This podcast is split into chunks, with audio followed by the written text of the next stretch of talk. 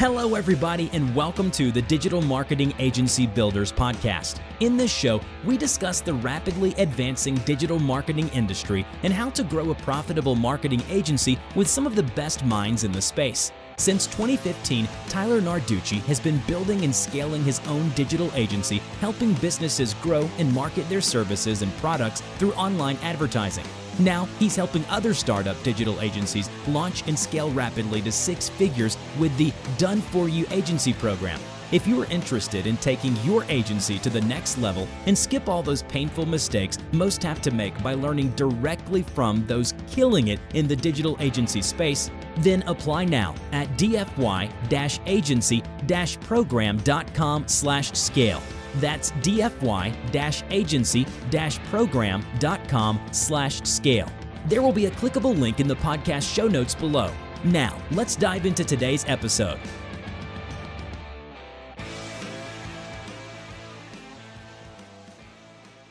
All right, welcome everybody to the next episode of the Digital Marketing Agency Builders podcast. Today I have with me Skyler Reeves. Skyler is the founder and CEO of Ardent Growth, a consultancy dedicated to multi channel content marketing for entrepreneurs and agency owners. Skyler has also worked as the CMO of RunDoyen, where he was instrumental in transforming their conversion rate from a 2.2 to an 18.5 in just 30 days and doubling their revenue in the first quarter. In 2019, Skyler founded Ardent Growth, where their focus on content intelligence and financial modeling brings transformative growth to their clients, adding millions in revenue. Skyler and his team by live by a simple mantra, which is be fucking legendary. They are defined by the pursuit of growth and the belief that real process stems from embracing risks, learning from failures, and never, never settling for mediocrity. Skyler, thank you so much for joining us on the show today. Thanks for having me, Tyler. Glad to be here. Absolutely. Did I say those names right? Ardent Growth and and RunDoyen. Uh, so it's uh, RunDoyen, I believe, is the way. RunDoyen. Uh, Doyen. It's a. Uh, uh, I think it's a Greek word. It basically means I'll like be honest coach. That was that was the one that I was like, okay. Um, Yeah. uh, I probably should have asked before we before we started the episode, but okay, I'm glad you cleared that up for the listeners. So, Skyler, you, um, I mean, you have uh, some pretty impressive credentials. I have a lot to ask you um, about the growth of agencies. We're going to talk about three major fronts: lead gen, uh, fulfillment, and sales, uh, and some other things as well. But I also did just want to kind of ask you, in your own words, kind of how you ended up where you are today. I always love hearing people's entrepreneurial stories. Were you always an entrepreneur? Did you used to work in a job and then had to break out? What's your entrepreneurial breakout story? Yeah, I mean, I think I've I've had a bit of an entrepreneurial spirit, I guess, for my entire life. It was, uh, I mean, even from being like a kid selling, like, you know, just art that I would make for people or stuff like that in like fourth, fifth grade, like on up through high school and, and whatnot. And then I went and spent some time in the military. Uh, did a bit of uh, gall- gallivanting over in the desert for a bit in Iraq and whatnot, and around the the Horn of Africa. And then uh, realized after uh, after enough of that chaos, I was like, I'm gonna I'm gonna go get educated.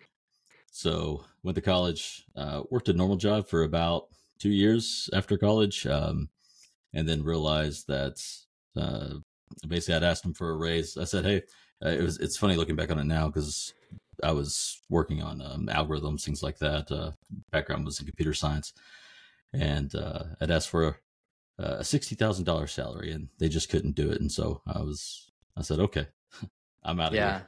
And I just went and started my own thing, right? And and now I couldn't imagine um, ever going back, but uh, definitely didn't have any sort of formal training in business, you know, and uh, something I regret to some extent is not getting a bit more experience, um, uh, kind of understanding business, understanding, uh, you know, corporate uh, leadership management, things like that. But yeah, that's what entrepreneurs do, I guess. We just kind of figure out and you know build it as we as we uh, build the plane on the way down, right?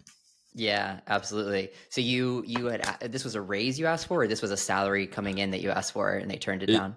It was it was a raise. It was a raise, and uh, I'd been working with them for a bit. Had made the company quite a bit of money by solving some, um, basically in the world of it was in logistics. So we were just a lot of times there. If you solve something to do with routing, uh, whether it's fuel cost savings, et cetera, right? Like you can you know dramatically add to the bottom line. And uh, I guess they you know at the time it was the culture. It was the culture really. Just they didn't have a culture of uh, of rewarding performance or anything like that, and Yeah. so I feel like a a lot of us but a lot of us entrepreneurs have a, a similar villain story of like just you know not feeling that underappreciation that not mm. value and, and knowing how much value we are bringing to the company and being like okay finally that flip, that switch flips where we're like okay i could do this for way more on my own because i i you know know my value um yeah so you have helped uh, multiple agencies grow from seven figures to eight figures.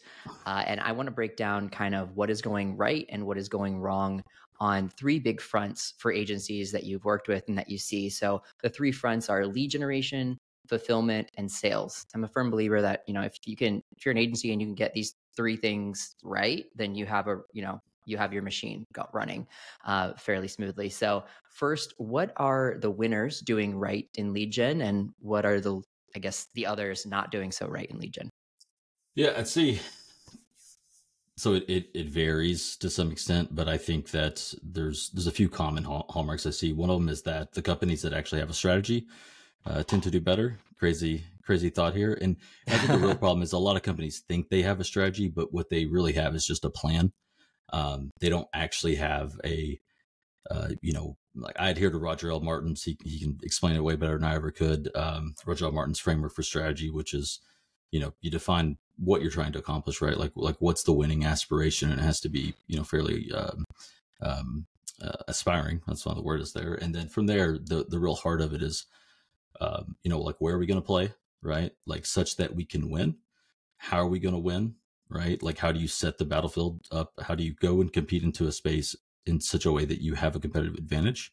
Um, and then from there, you know, really asking yourself, what would have to be true for this to work? The companies that have really thought through that and then built the systems to, to help support it, the companies that have really thought through that are the ones that do the best versus the ones who just kind of go with the motions and uh, kind of pivot maybe a bit too quickly and uh, go after too much of the market rather than systematically uh, trying to penetrate a market and then expand within it beyond that, I would say the the number one biggest uh, driver of success is um, getting their pricing right um, and actually having like a coherent strategy that cascades down from the business strategy into the way that they market and acquire customers.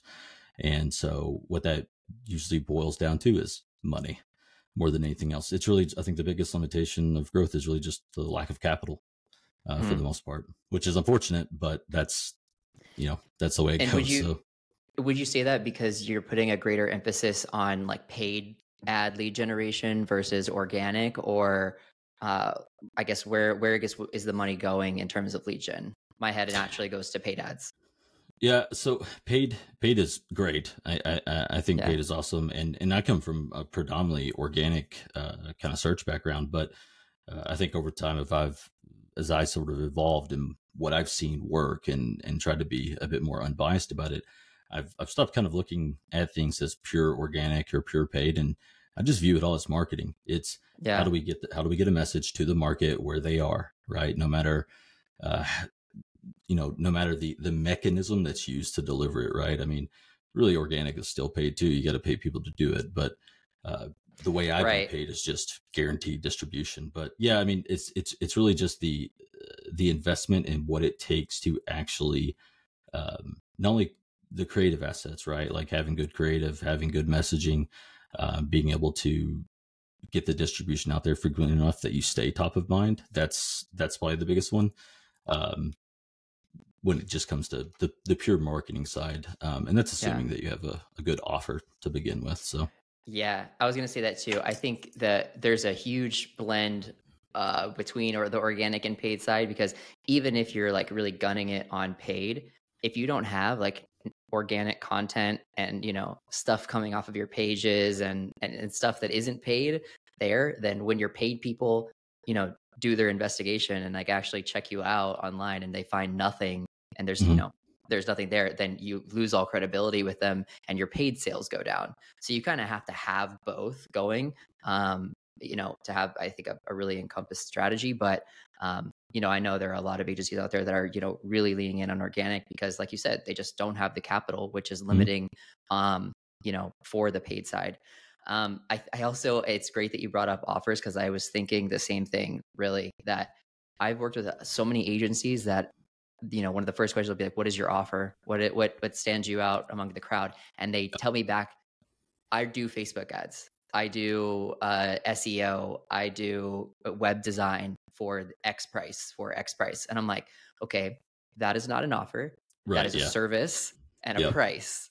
Right. That's not an offer. And there's so much confusion about that out there. Like people think if they if they have a service and they have a price for that service that that is an offer. It's not an offer. Like that there's nothing unique about that, right? Like what it's for sure not a compelling offer, right? So yeah, definitely. Yeah. if someone says to me, you know, I do this for this price, I'm like, okay. Like eh, so does every everyone else for a little bit less or a little bit more. You know, it just it's like what is it that you are attracting people to choose your service and your price for? You know what I mean?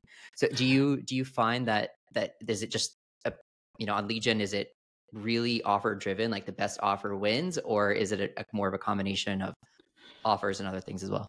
Uh, the offers is, is critical, right? If you don't have a good offer, it's your the offer is what will make all investment into any sort of distribution. Um, it, it's a force multiplier on it. So I would focus on making sure you have a good offer first, right? And that's that goes goes down to your one. I mean, like read Hormozi's book, Hundred Million Dollar Offers. That'll, that'll Yeah. give you the playbook on that. But but the actual like execution of it, like really iterating through that offer of how you actually begin to uh, take it to market, get feedback, refine, you know, cut what's wasteful, keep what's great, you know, and and and stack it as you go.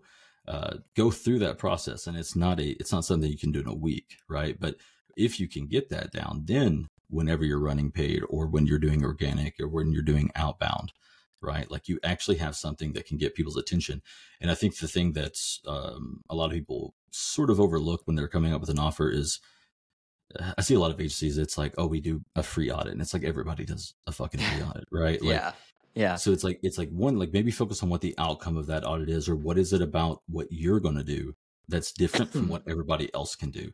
And with the folks that we work with, I would say like the two key things that uh, that are in the offers that work very well are um, one they tend to just offer it for free, so they're they're treating it as a uh, as a loss leader, right? Um, and then B, they're the way they're stacking things up to continue the engagement tends to be directly tied to revenue of the business, and I think that's where a lot of agencies don't put in as much effort, uh, which requires being in that in a customer CRM, you know, or or any whatever system they're using to sort of to manage sales, right? And a lot of times they'll say, you know, customers don't want to give us access to that, and it's it's like imagine having a marketing department within a company that didn't have access to the CRM. How would this work, Right.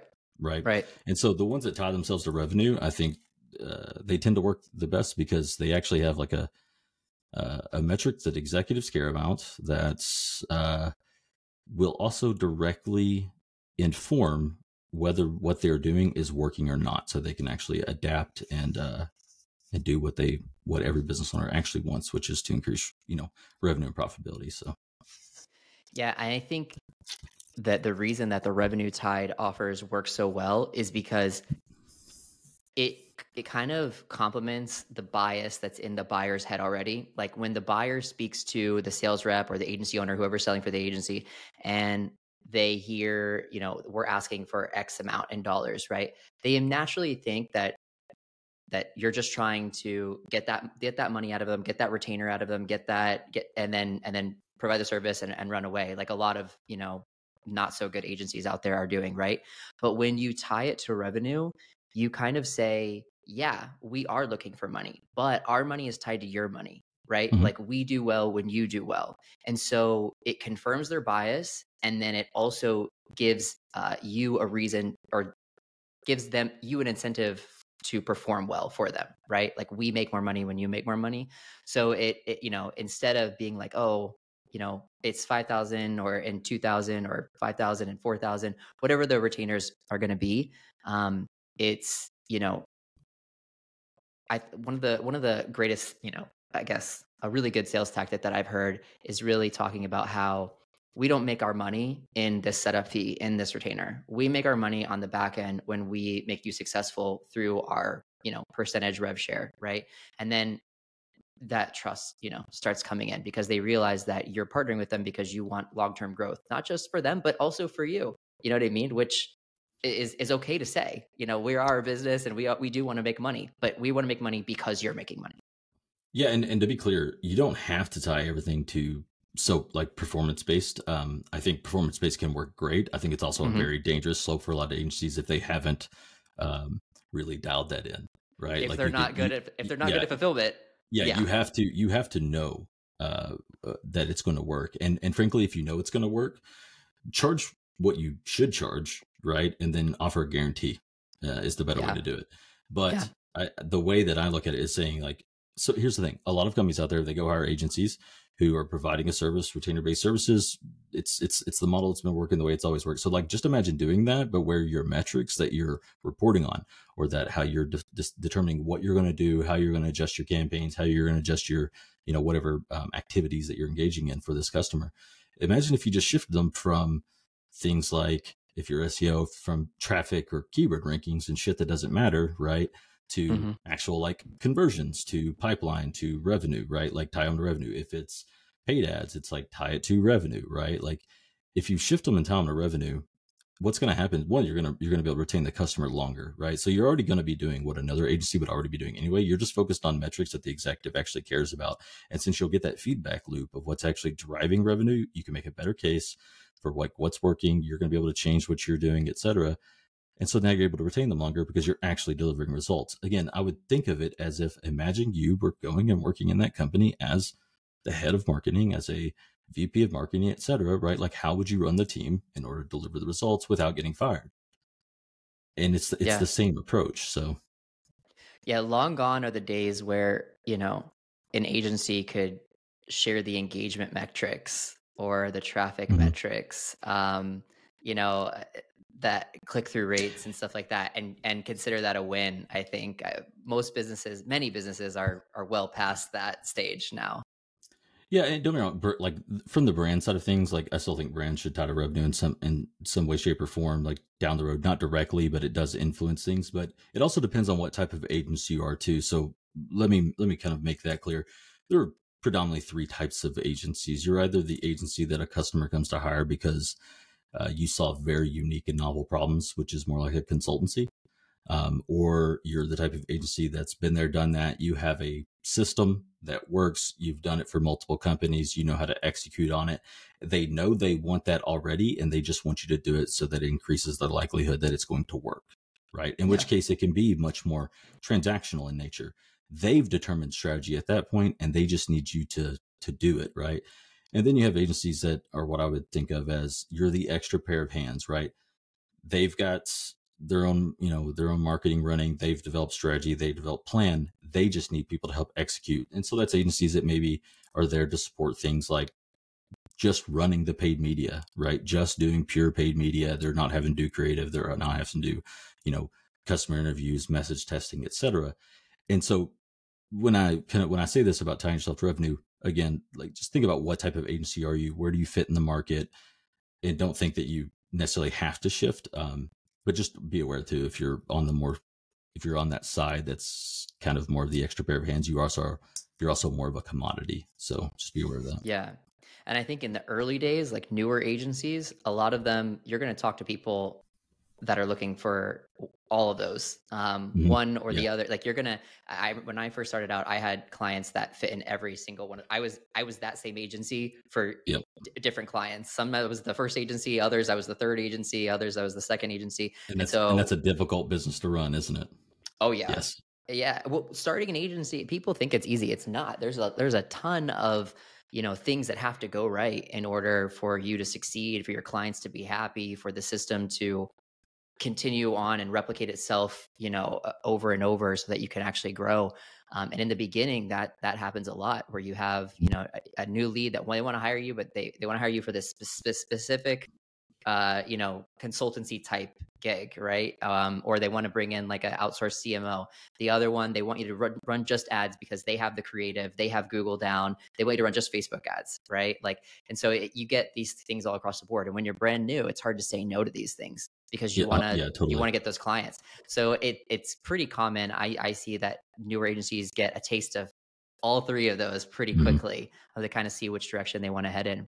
Um, so we talked a little bit about lead gen. Let's move into fulfillment. So fulfillment I, is so important because you can get leads all day. You can be closing those leads all day and get a ton of clients. But if you're not providing for your clients at the end of the day, if your clients aren't happy and you're just churning and burning them, it's an exhausting agency to be in. Like it, it is, it is. You're, you're going to end up burning out really, really quick and probably quitting uh, because nobody wants to deal with angry clients all the time, and no one wants to con, you know, constantly be losing everything that they're getting. So, what are some of your, you know, tips for making sure that you're providing a good service from the beginning? Is it, you know, partnering with people who already know how to do this right out the, the bat? Is it, you know, practicing yourself a lot so that you you're the one that's learning it and then teaching others?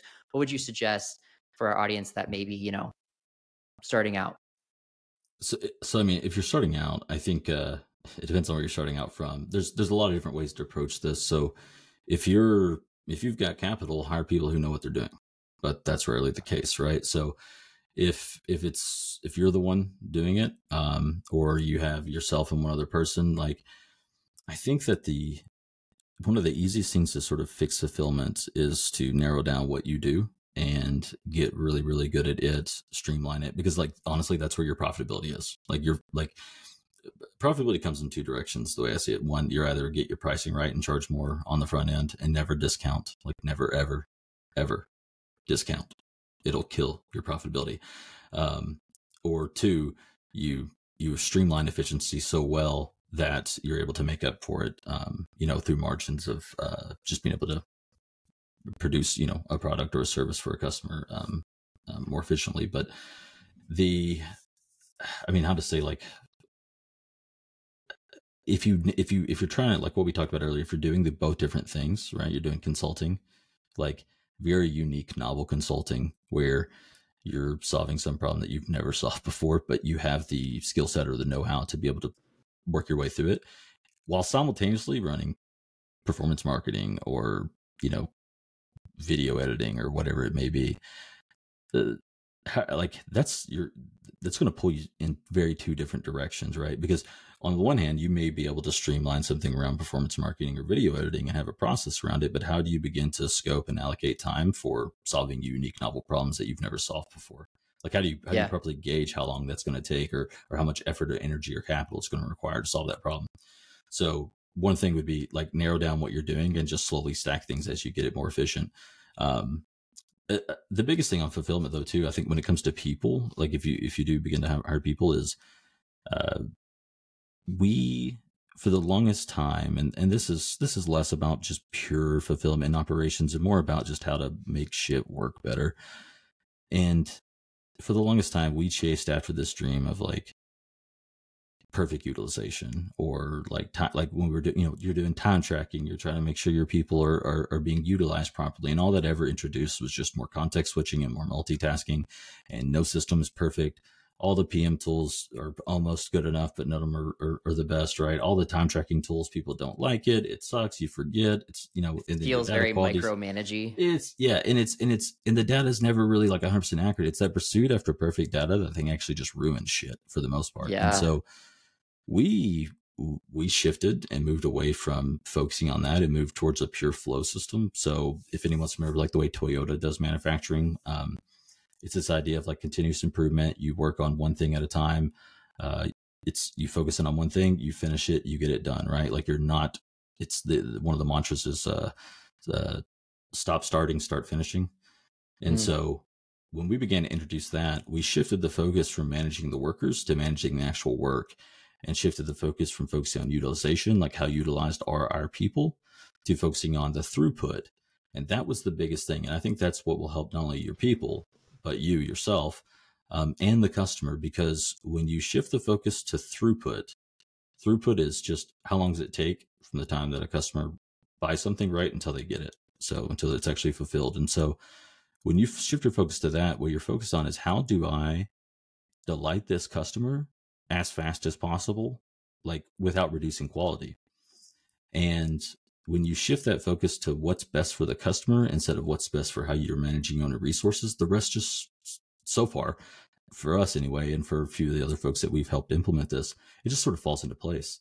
Um, yeah. it's, it's actually crazy. Like we, the, the, the effect that it's had on my mental health and some of the, the agencies we worked with, it's, it's insane. Like what it's, uh, what it's just done for the, the mood of the people uh, throughout the organization, from small, from small orgs of eight people all the way up to, you know, 60 to 100 too. So I, I couldn't agree with that more. Both, both, in both cases, you want the same outcome you want a good product delivered in the fastest amount of time as possible so that the client mm-hmm. is happy.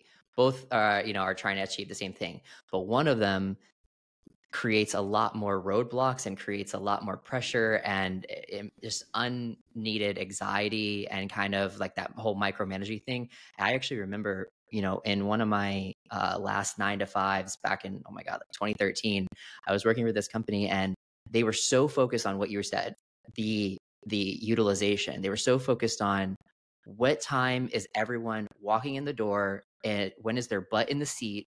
How long are they gone on lunch? When do they get back from lunch? Are they leaving early? Did, you know, and it was it, there was only like it was a it was a young startup. There was like 10 15 of us and it was the most high pressure just BS uh, environment I've ever worked in. It was so toxic everyone was out to get everyone. I we I walked in one day and like the boss's uh I don't know, number 2, I saw her like writing a little note down and I went over I'm like, "What was that?" She goes, oh, "Well, well, he asked me to write down the the minute that everyone walked in."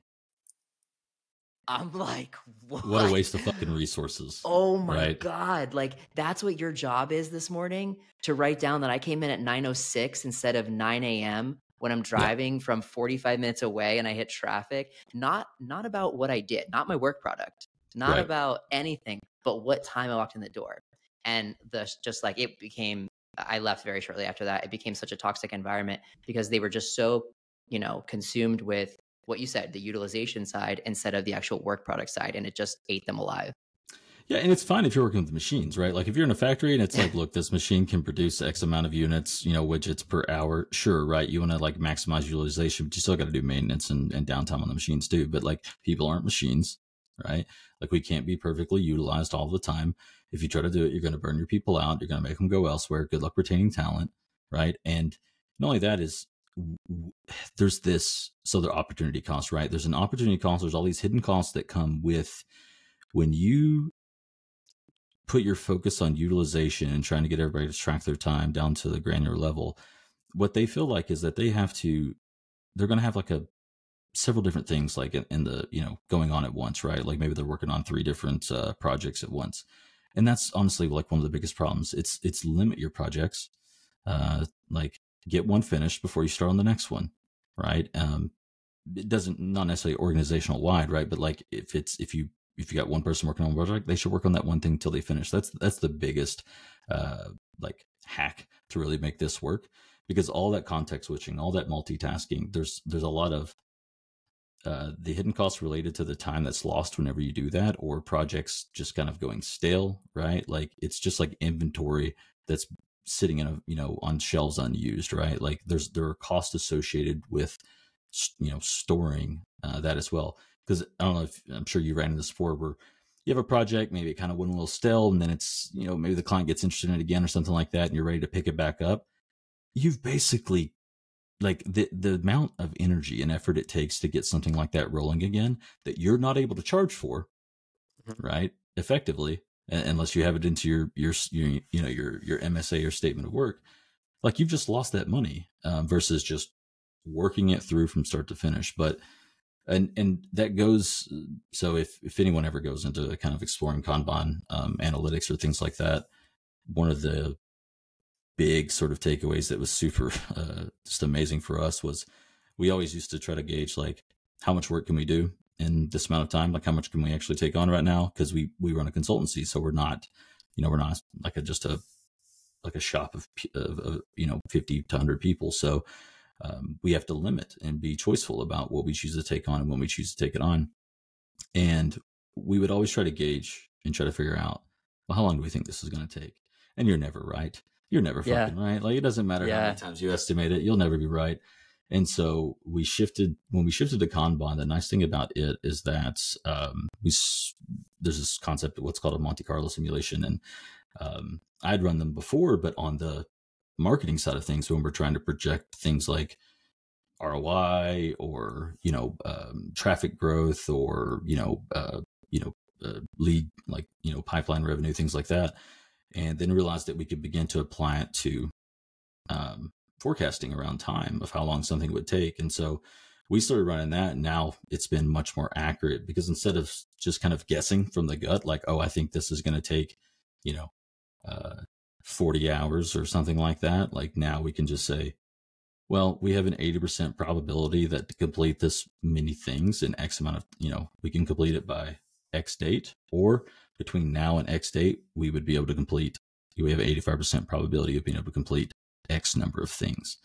And uh, that's been um, dramatically beneficial from a, uh, the way you allocate resources, the way you decide when you're going to take on a new customer. Like and a lot of people don't like to do it because they're afraid well what if i tell this customer like hey we can't start on your project until uh, three weeks out well they're usually fine with it they just want to know like what's yeah. happening so versus taking them on now and then them not hearing from you for four weeks right yeah. like it's way better just to just to be transparent with them about it I totally agree. And I before we move past fulfillment, I did want to say that you brought up a point earlier that you know, if you have the capital, then just hire people that are great to do the job so you feel good about it from the beginning. And and that's a problem with a lot of newer agencies is they don't have that capital right off the bat. Mm-hmm.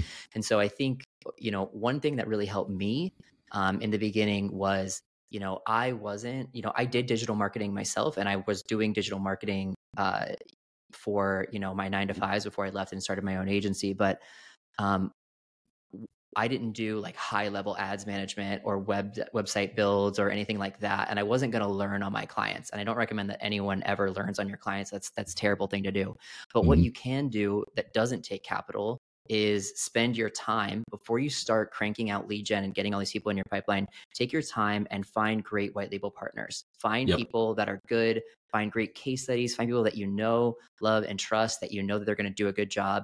Link up with them, have that conversation, and just let them know, all right, I'm going to be cranking up my leads and you are going to be my provider.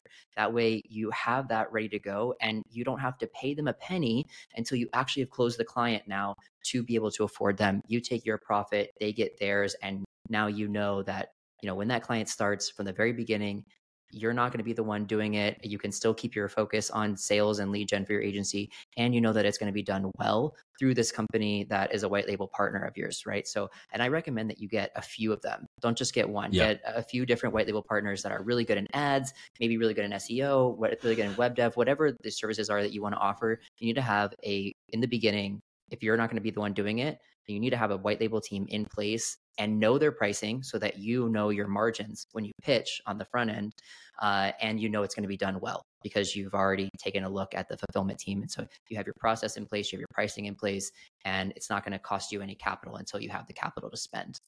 Yeah think of those costs just like you would um, paid like media right? Like a media budget um, and so account for them on the front end right? Those are pass through costs that really should never really hit your balance sheet. Like i mean they'll hit the balance right. sheet because you're pulling in the revenue but yeah. don't don't account for them whenever you're calculating your gross margins or or anything like that. And so some uh, one of the agencies um, that uh, grew from i believe they were around like seven figures when we started with them. Uh, they're doing like around seven eight million. Now they're uh, closer to 14 over the past two years and like that's the primary way they operate. And so depending on where your skill set lies right like if you're very good at doing the thing then become that white label partner right yeah but yeah. if you're very good at marketing and closing deals and managing people or managing relationships, then partner with white label people, right? Because then you can own the relationship, which is key. And a lot of the people who are really, really good at the craft aren't very good at marketing or sales or necessarily like customer success and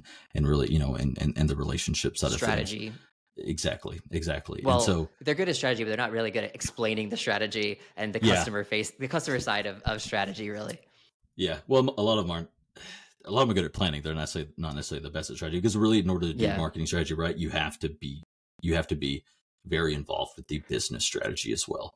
Um, it's a uh, Roger Martin calls it a it's a, it's all a reinforcing cascade, right? Like everything Mhm. informs one another up and down the chain throughout the uh, organization. So Yeah, absolutely. So we talked a little bit about lead gen. We talked a little bit about fulfillment. So the last big bucket here that I wanna I wanna hit before we move into some other questions is to be for sales. So what do you think the winners are doing right on sales, and what do you think everyone else uh, is maybe missing the mark on?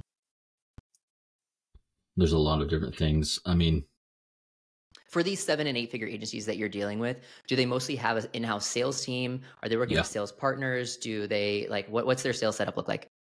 yeah, most of them have an in-house sales team, so they're.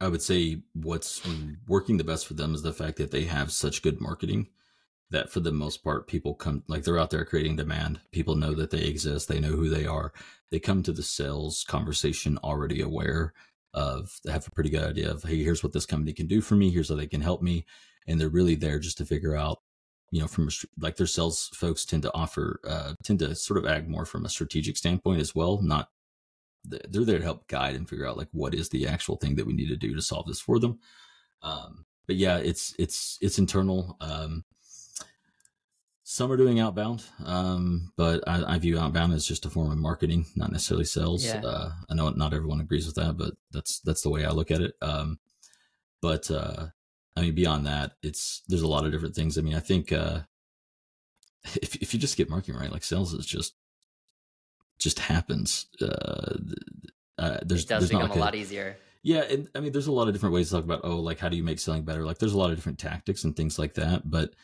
I mean, the thing that probably helps sales the most is like we discussed earlier, just having a damn good offer. So, to take for example, like one of the offers I've seen that work the best is, um, uh, so we were working with a, an agency that does content marketing, and you know they're out there pitching content marketing services to these uh, SaaS companies, and and I'm like, you know, these people get hit with this all the time. And I was like, look, I'm like, why don't you just make a list of the companies you primarily want to work with? And from there, create a piece of content for them and just show them what you can do and give it to them. Um, or ask them, like, do you want this? Right. And so rather than their cold email being something like, hey, we provide content marketing services just like the other, you know, 10,000 agencies that you've received emails from in the past week, like, come to them and say, we made this for your website because we think it's a good piece of content that uh, will help your customers and it fills a gap that you have currently in the way that you're doing your marketing.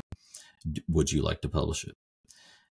Like that's the easiest way to just start the conversation because you're already providing, um, you know, some work. And if they don't want it, then okay, like you know, there's a uh, there's a loss or figure out if you can't uh, find a way to uh, angle it towards another similar competitor if you're okay with working with one of them as well. And that's been the i mean we're talking above a 95% like take rate on that. So it's it's crazy what happens whenever you just come to someone and say i made this for you. Do you Yeah. want it? Right? Like to start the conversation. So Now, are you giving that thing in the actual email, or are you waiting for a reply to say yes before you give it? Uh so like we'll give them a link to it because it's no one uh we had some people that were afraid like what if they just publish it? Like without and i'm like well then And you they- sue them for copyright infringement. That's what you do. I mean that's you're the author of it. You own the asset. So i don't think they're going to do that. Uh, no one has yet so. Yeah, I yeah I, I wouldn't think that that would be a big big Yeah. thing. I was just wondering if they you were waiting for that engagement first. Um, but it's interesting because it's like it's it's kind of that whole value up front, value first, foremost, and free, uh, and then they kind of can see you know who they're working with and and the, the yeah th- quality. there's a lot of people there will say oh hey i've made this thing for you would you would you like it and they don't show it and the thing is is I've sometimes every now and then, you know, I get those emails. I'm sure you do too. And I'll just take the bite and I'll say, yeah, send it to me right now. I'm like, you can get it to me in the next 30 minutes. Like, like I'll have a conversation with you. And they never do because they don't have it. And we know that. And the people we email know that too. Right. So it's like, look, don't bullshit people. Just if you, if you really want to work with that customer, right. If it's, if it's really a target account that you feel like could dramatically change like the status of your business, right. Like make it for them and just give it to them. Right. And here's the thing, especially if you're starting out, it works phenomenally because once you've worked with a handful of customers like that, like now get testimonials, get reviews from them, etc. And now you have the social proof where you don't have to necessarily do that, do the upfront work in order to land the account because you have the credibility backing you up that you are a person who's capable of delivering this type of work. So, mm-hmm. but, uh, but again, like when you're trying to, even the companies that have credibility, when they're trying to sort of enter into a, uh, maybe move up a rung in the ladder in terms of the types, you know, the caliber of companies that we're working with. That's what we suggest them to do is just make something for them. Um, because you're removing a lot of the friction that would occur with the back and forth. Because you could tell somebody that you have something, but like the mental energy that comes into like, oh, I got to fucking reply to this email and go back for this person. And just, and, and what if it's just a piece of shit, right? Like, and I have to read it and edit it and everything else you know, or you know, matter no matter what type of work you're doing. Like, but if you just yeah. come to it in hand, it's the uh it's like the whole like handing the glasses to someone and then asking for them back. Like they have it now. Now they feel like they they want it. We've seen yeah. that work dramatically well. Yeah, it takes more effort, but there's definitely a psychological effect that occurs when you give somebody something that they just naturally feel like they want to give something back to you. Um, yeah. You know, when you hold the door open for somebody, uh, that you, mm-hmm. what happens if someone holds the door open for you and you're not at the door yet? What do you do? You run to get there faster because yep. because they're being nice and holding the door open so you don't want to make them wait and so there's that natural they're doing something for you let me hurry up for them uh, that it's just it's a naturally occurring thing. I, I, think in psychology that can play through to sales as well. I think yeah, one other thing Cialdini's uh, what principle of reciprocity right? So. Mm-hmm. one uh, one other thing i wanted to say before we moved off of sales was um, you brought up earlier i think when we were talking about lead gen that it's really important to get feedback um, when you're testing new offers. And from my experience, one of the best places to get feedback on your offer is in the sales process. You're going to get a ton of feedback. You're going to get, mm-hmm. you know, and and right now I have a sales team that does sales for my program, and we get feedback nonstop. I'll drop, a, you know, an update to the offer or a new offer, uh, and my my closers will give me feedback every day. Well, you know, they said it didn't really make sense because why is this three months included, but then this second month is not included? Like those little little yeah. mechanical things uh, that just you know need to make lo- logical sense when you're drafting up your offer and you have it in front of you and it looks great you'll get real-time feedback in your sales process whether you're just starting out and you're taking your own sales calls be prepared to write down the feedback that you're getting right? So that you know if someone hits that wall of like well this doesn't make actual sense because if you're charging this for this why are you charging this for that? Like that those little mechanical things in your offer make sure you write those down because it can make a huge difference. I've seen very minute changes tiny what we would as a business mm-hmm. owner you would think it's just so insignificant but if you make a tiny little change all of a sudden you know a lot more sales are coming through because it makes more sense to the buyer. Um, yeah. and when you're the seller it's hard to see it from the buyer but you'll hear it right from their mouth in the sales process yeah, it's it's listening for those objections, like a anticipating, but then really listening for them, and then asking like, how can I solve this, right? And do I solve it here, or do I solve it after the fact, right? Like, or do I make it a non-issue, right? Do I show yeah. them that what they think is an objection is is not really a problem? And I think one thing to be very very wary of as you're going through, especially if you're new to this and you're creating offers and testing with customers, is like don't don't assume that you like don't you're not the market. Okay, so like don't just come up with this complex offer that you think everyone's going to want. Like, just go fucking talk to people, right? Like, and they will tell you what their problems are, and you can figure out, hey, sometimes you're going to look at it and you're going to say, I can't solve all those problems. That's fine. Can you solve one of them? Solve that, solve one around it, refer people to other people and or white label that work, right? Like, um, like, like take that approach to things, right? And then, um, in addition to all that, also make sure that when you're getting different like varying levels of feedback from customers about what they what they're interested in what they see value in what they don't see value in. One understand that it may be a a uh, just a, a, factor of framing the way you framed the offer itself the actual like language of it. Um, sometimes you can just change the language and it completely changes their opinion of things. And then two it could very well just be the way you've segmented your market. A lot of people don't segment their market properly. So like segment your market and see how it resonates across different segments before you go just shifting an offer across the entire market, right? Like imagine if um, this may be a little more esoteric here, but like it's it's like imagine if um, I'll look at like what Bud Light has done, right? Like across different across different segments, right? Or know, yeah. like large sort of um, you know uh, consumer, you know, CPG company. Like there's a reason why there's Veet, and there's a reason why there's Veet for men, right? Yeah. Like it's you know just it gets more granular to um yeah you know depending on the service that you're offering but don't go shift it like across all segments uh kind of test it in between and then figure out which yeah. segment you really like working with the most and is most profitable so that's good advice when you're shifting things don't i think in simpler terms don't make a bunch of changes all at once because you're yeah. not going to know which one worked if you if you change everything all at once then you know some things may work some things may hold you back and then you may end up at net neutral and you have no idea what did it. So i but i, I wanted to say that what what you said about you are not your market. Mm. i experience that so much but not in the in the way that you are talking about in like with my own clients as an agency owner yes yeah. who deal who who have clients and they have clients and constantly we're building um you know you know funnels and ad creative that's targeting our clients clients right? Yep. and then our clients will give us feedback before the the creative is launched. I don't really like that or i don't really you know it doesn't really you know speak to me or whatever and we we constantly remind them well we actually didn't write this to speak to you. We wrote yeah. this you know you're a creative minded agency owner um, you know that that you know is over here. We're writing this for a roofer who's way over here. Um, completely different uh, types and that is something that you know biz- us as business owners and agency owners need to constantly remember. You know the product that you're producing for your clients is really for you know the purpose that they're using it for which in most cases is their clients and whoever they're targeting. So yeah. you have to kind of take a step back from your own bias. You have to kind of remind your clients of that bias uh, and and just keep along you know remember that as you go through the process.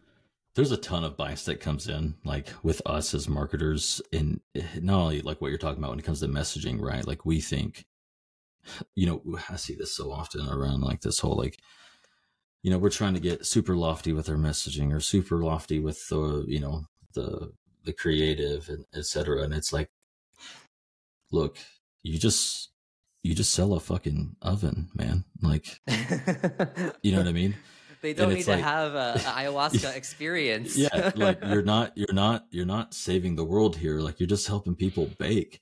And so it's like look the the whatever you're helping people solve like just remember like to them to the end consumer like you're just a blip on the of the day, right? So like don't don't overthink it like you're just wasting your energy instead just be very clear with people and here's what we do and here's how we can help you like you know, and there's there's other factors with the pricing and you know uh, positioning and all that, but we overthink that a lot of times. And then not only that, same thing. This is across all marketing. It comes when it comes to distribution. This this obsession, like we grew up in the area of, of quote unquote digital, right? But it's like, look, everything's fucking digital now. TV is digital, radio is mm-hmm. digital, billboards are fucking digital, right? Yeah. Newspapers digital, digital, and so like we have this bias towards uh, a lot of times to again like of like oh here's the platforms everyone's using right it's like look at like with ChatGPT right now where we're all like you know it's just it's everywhere right but like you go look at the at the at the total market and i think it's 8% of people have actually used ChatGPT and it's like well, well welcome to the fucking planet right? Like yeah. not everybody is a marketer you know yeah. or isn't on the tech side of things and we, we have to remember that sometimes. We all live in our own bubbles and our own eco you know echo chambers that you know we're hearing a lot of the same things. What would you say is the clearest difference between a six figure agency a seven figure agency and an eight figure agency?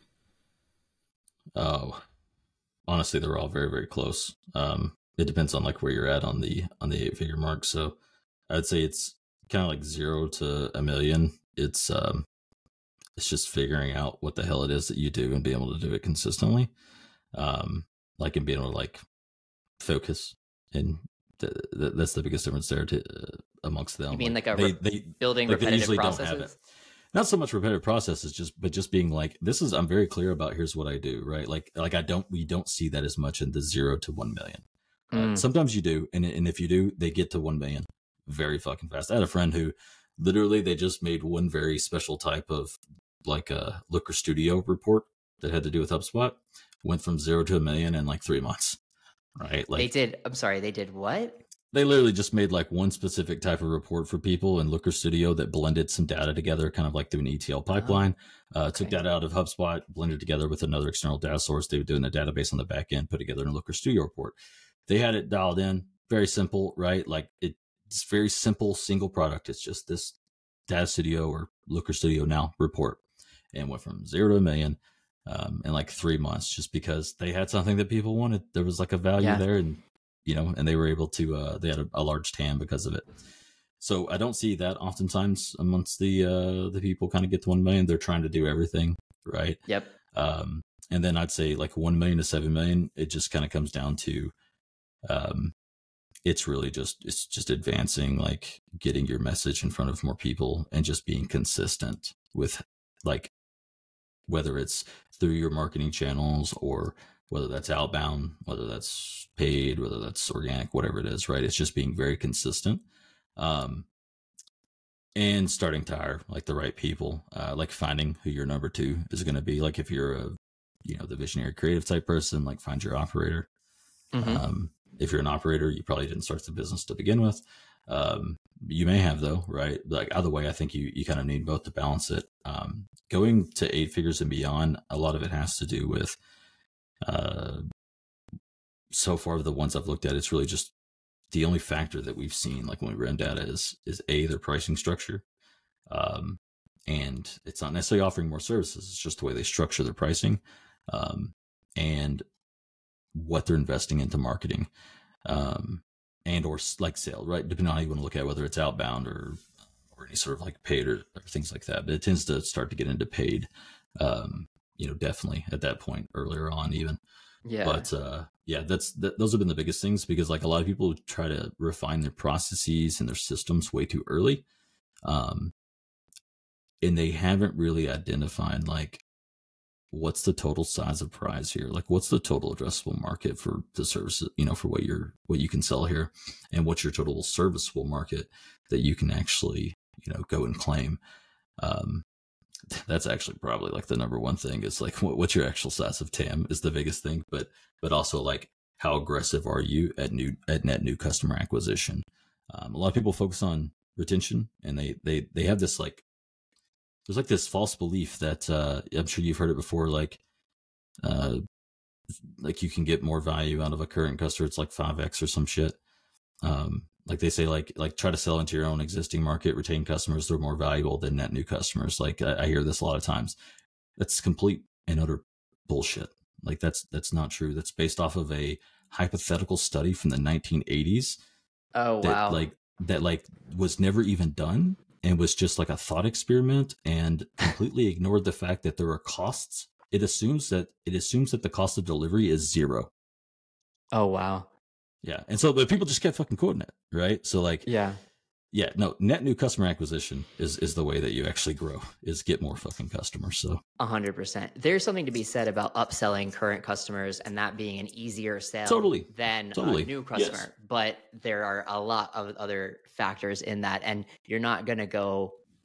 Typically, you're not going to up a figure. You're not going to go from six to seven or seven to eight just by upselling existing customers, unless you're like kind of already on that edge maybe and it could take you over yeah. but it's not going to take you from a 100,000 to a million or 1.1 to 10 like that no. that's that's not going to happen like, like unless you already had something that had a like what I would think of as like a consumable type of service, right? Already, like that's the way, um, you know, you can you can kind of grow that, and and or if you have any sort of service that would naturally get more expensive, um, and or like like you know they're going to have to pay more as they grow as a company right like mm-hmm. that's a way to do it but um but not necessarily through things like you know the the money that gets spent on like half the time if you're spending a shit ton of money to retain a customer you're probably better off letting them churn and getting a new customer it's yeah. it's it's it's going to be a lot better right like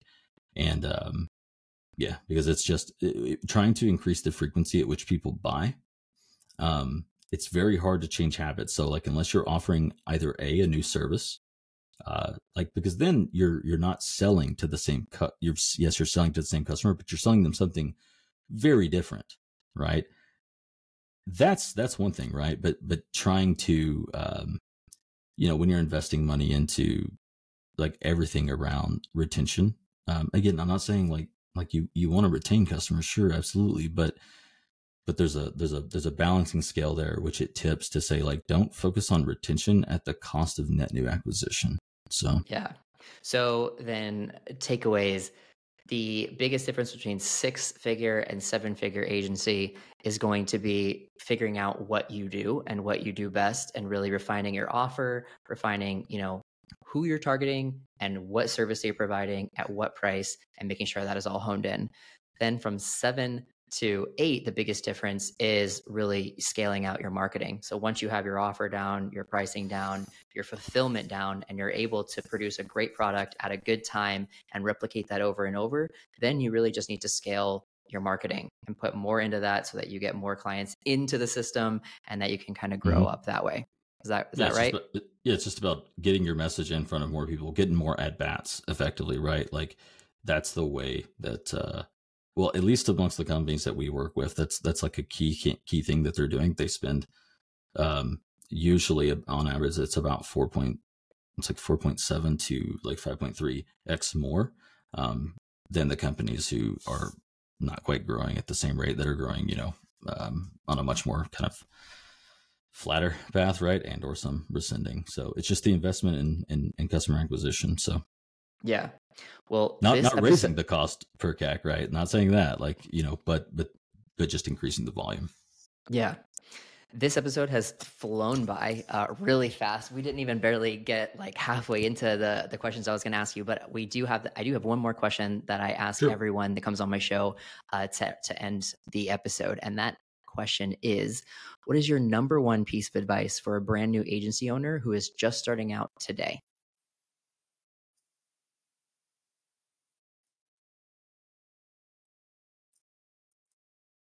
Sell one thing to one type of person and like just focus on one channel to be able to acquire them like just just do that until you get to seven figures um and that's uh, I heard Leila Hormozi talking about that, and I said, "Yep, yeah. that's what we've seen too. It's 100 percent true. Just it's focus.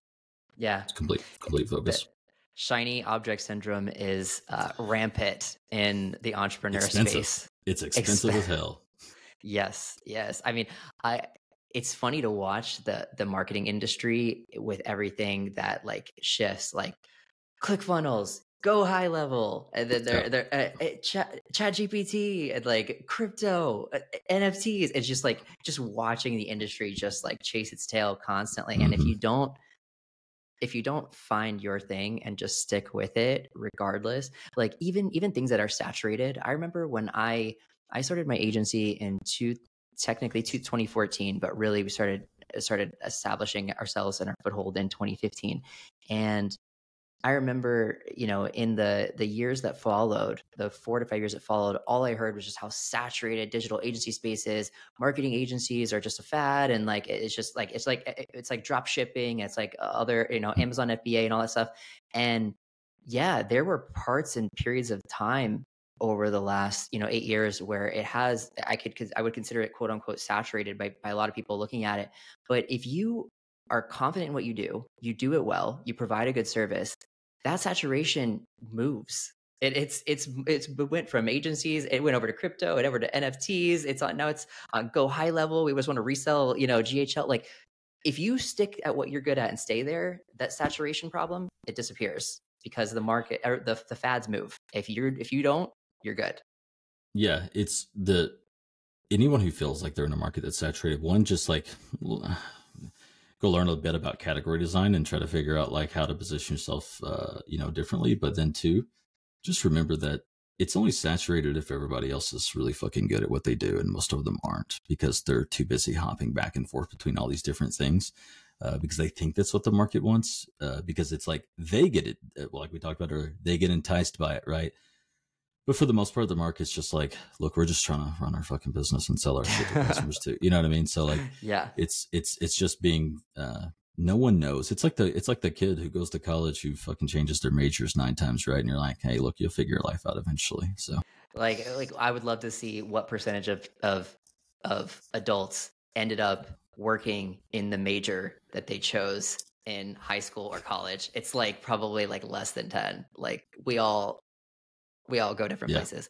Skyler, thank you so much uh, for joining us on the show today. It was a very informative episode. I know that for fact because I didn't make it through like 90% of the other questions that I had for you because uh, we had such a great conversation. So, again, thank you uh, for hopping on and joining us today. Thanks for having me on, Tyler. That's going to be it for today's episode. If you're ready to take your agency to the next level and have your leads, your team, and your sales all done for you, then apply now at dfy-agency-program.com/scale. That's dfy-agency-program.com/scale. There will be a clickable link in the podcast show notes below. See you in the next episode of the Digital Marketing Agency Builders podcast.